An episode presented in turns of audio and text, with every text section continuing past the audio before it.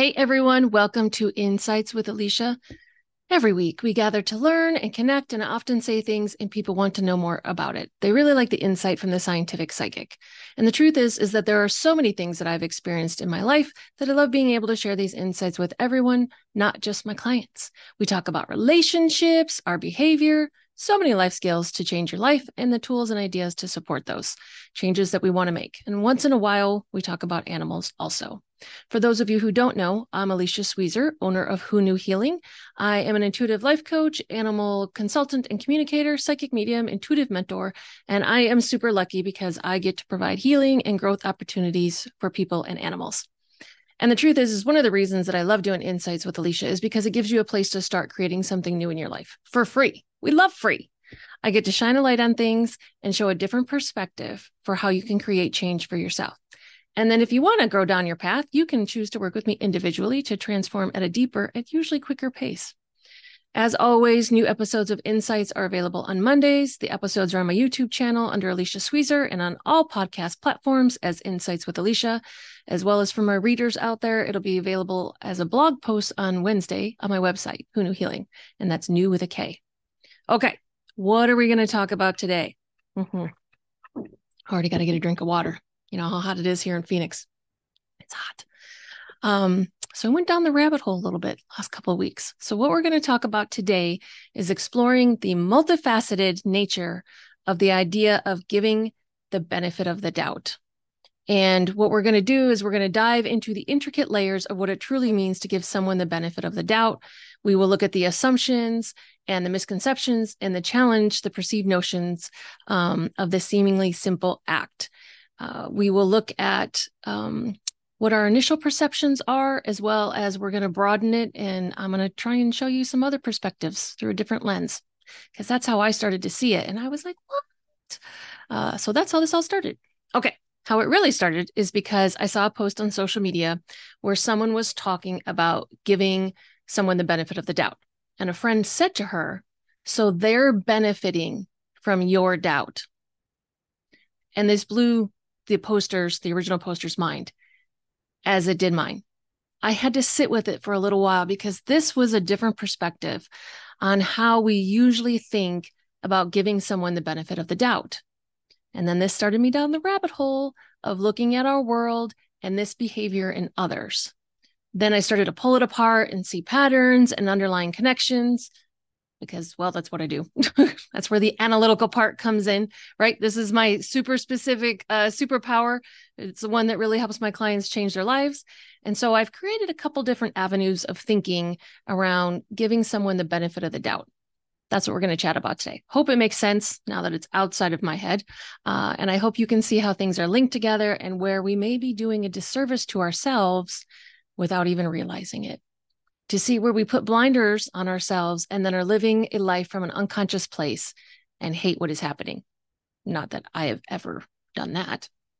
Okay, so let's start with the original idea of giving someone the benefit of the doubt. This thought form is still valid. It is where we offer grace to someone even though we are not sure about their intentions, their actions, etc. And according to the dictionary, it means the state of accepting something or someone as honest, even though there are doubts.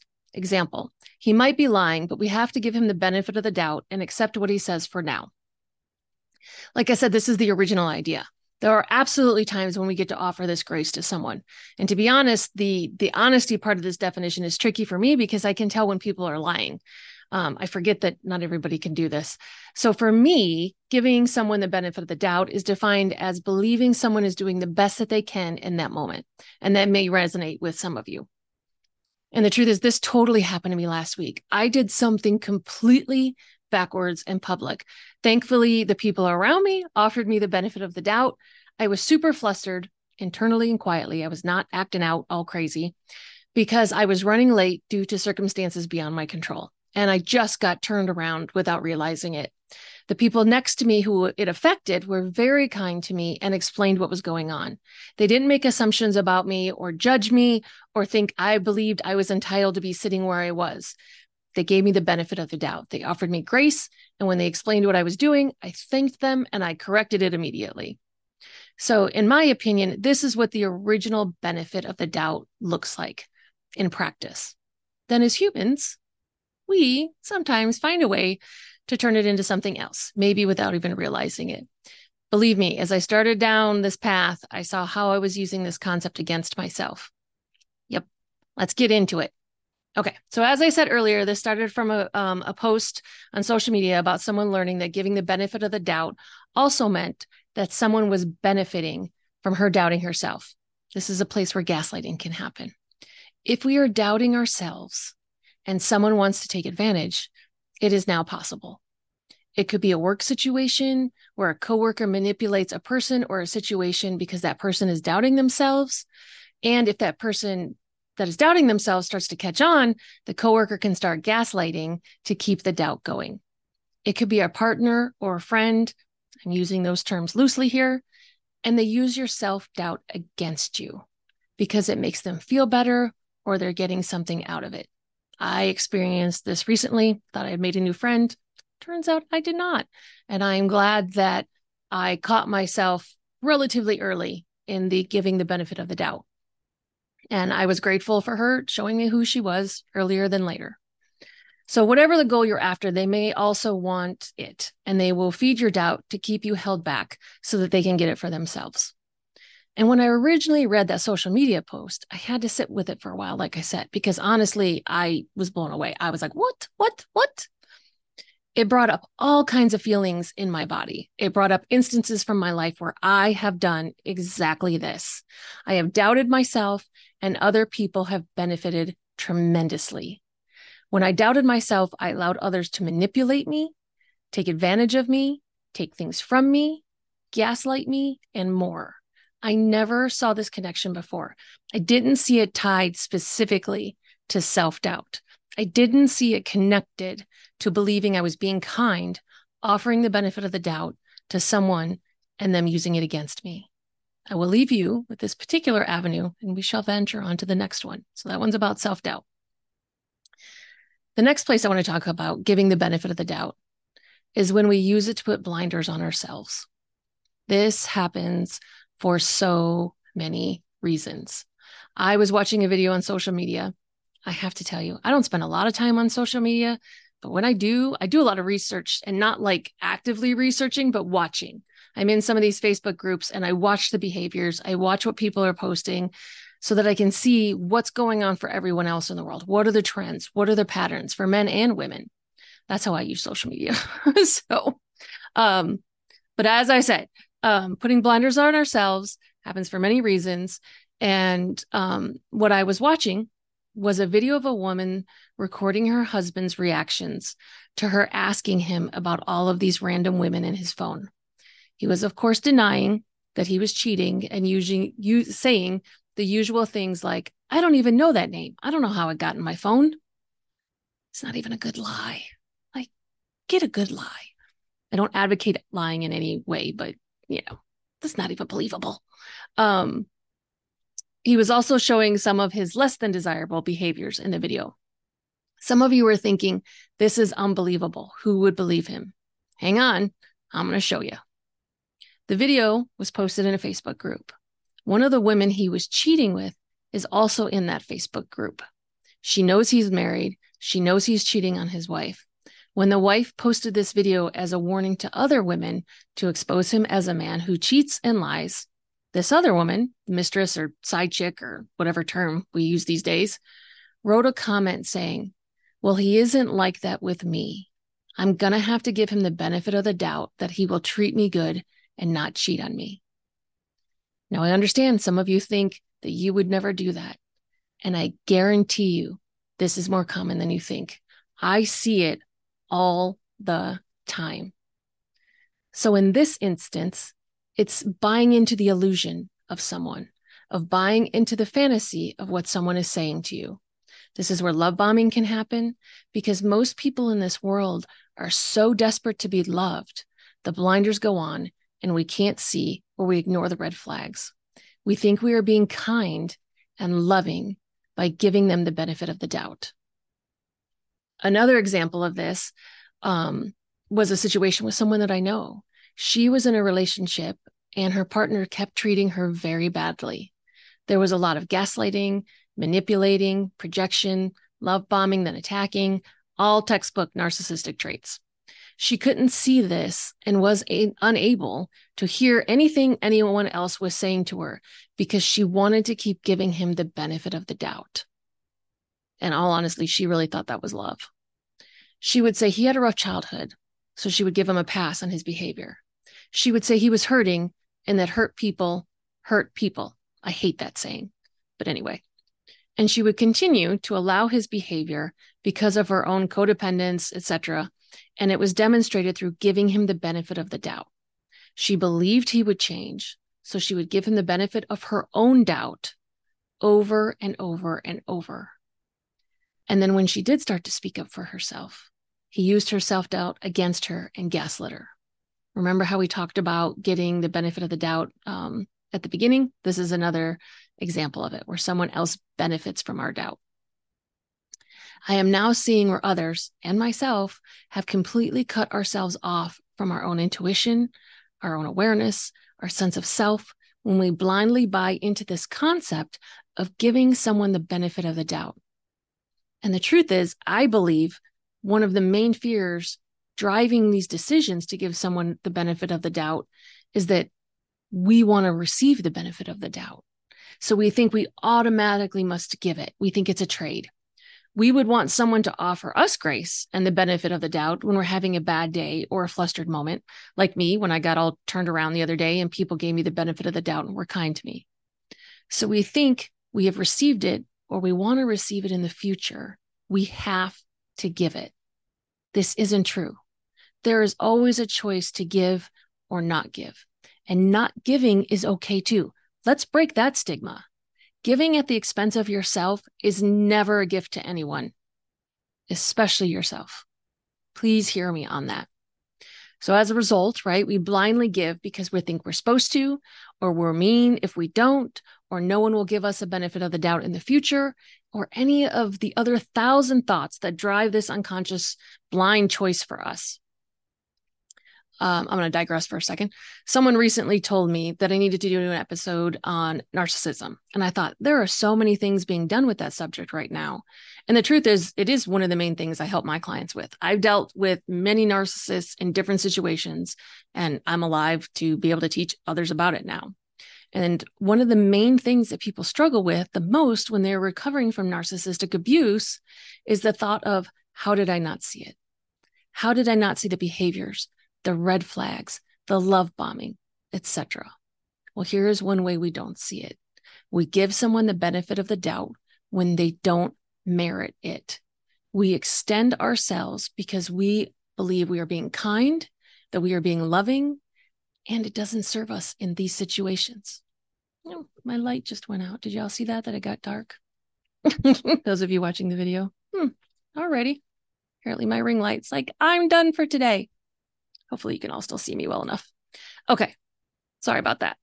The next place where uh, giving someone the benefit of the doubt can work against us shows up for us overthinkers. I was talking to someone recently and she was going to meet up with a guy for the first time. She didn't know him at all, and he wanted her to meet him at a parking garage by the restaurant to watch the sunset first. Now, trust me, I had all kinds of opinions about how unconscious this man is about what women have to deal with in this world, that he thought asking her to a parking garage was a good idea. And the truth is, this is one of the things I educate my male clients on when they tell me things like, I tried talking to this woman in the parking lot of the grocery store and she didn't want to talk to me. Men, listen up. Listen, listen, listen. As women, we are always considering our safety. Always. We are trying to not get raped or murdered. So be mindful of where and how you approach us. Okay, I'm done digressing again today. Back to this woman. So she was overthinking. She was hesitant to meet him there because she was worried about her safety. However, she thought she was worried about her safety because she was overthinking it.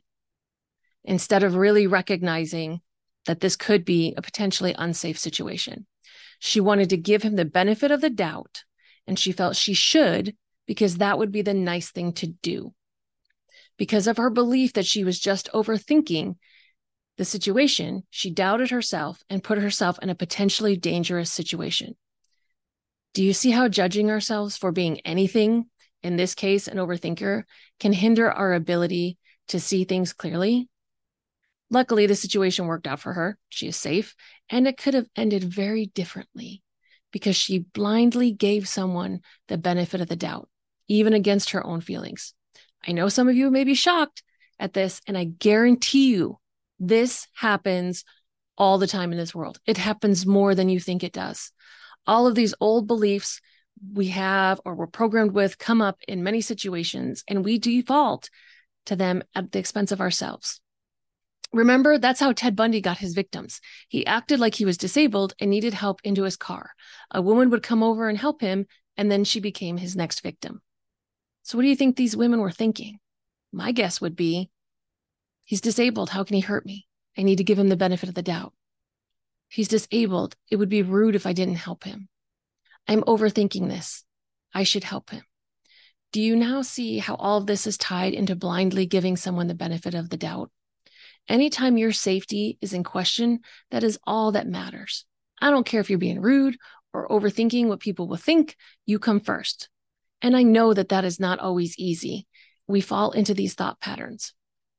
There's a, I'm to digress again today, or at this moment. There's, uh, what's the movie? Girl with the Dragon Tattoo, the English version. I know they made like the Swedish versions. This was the one that was made here.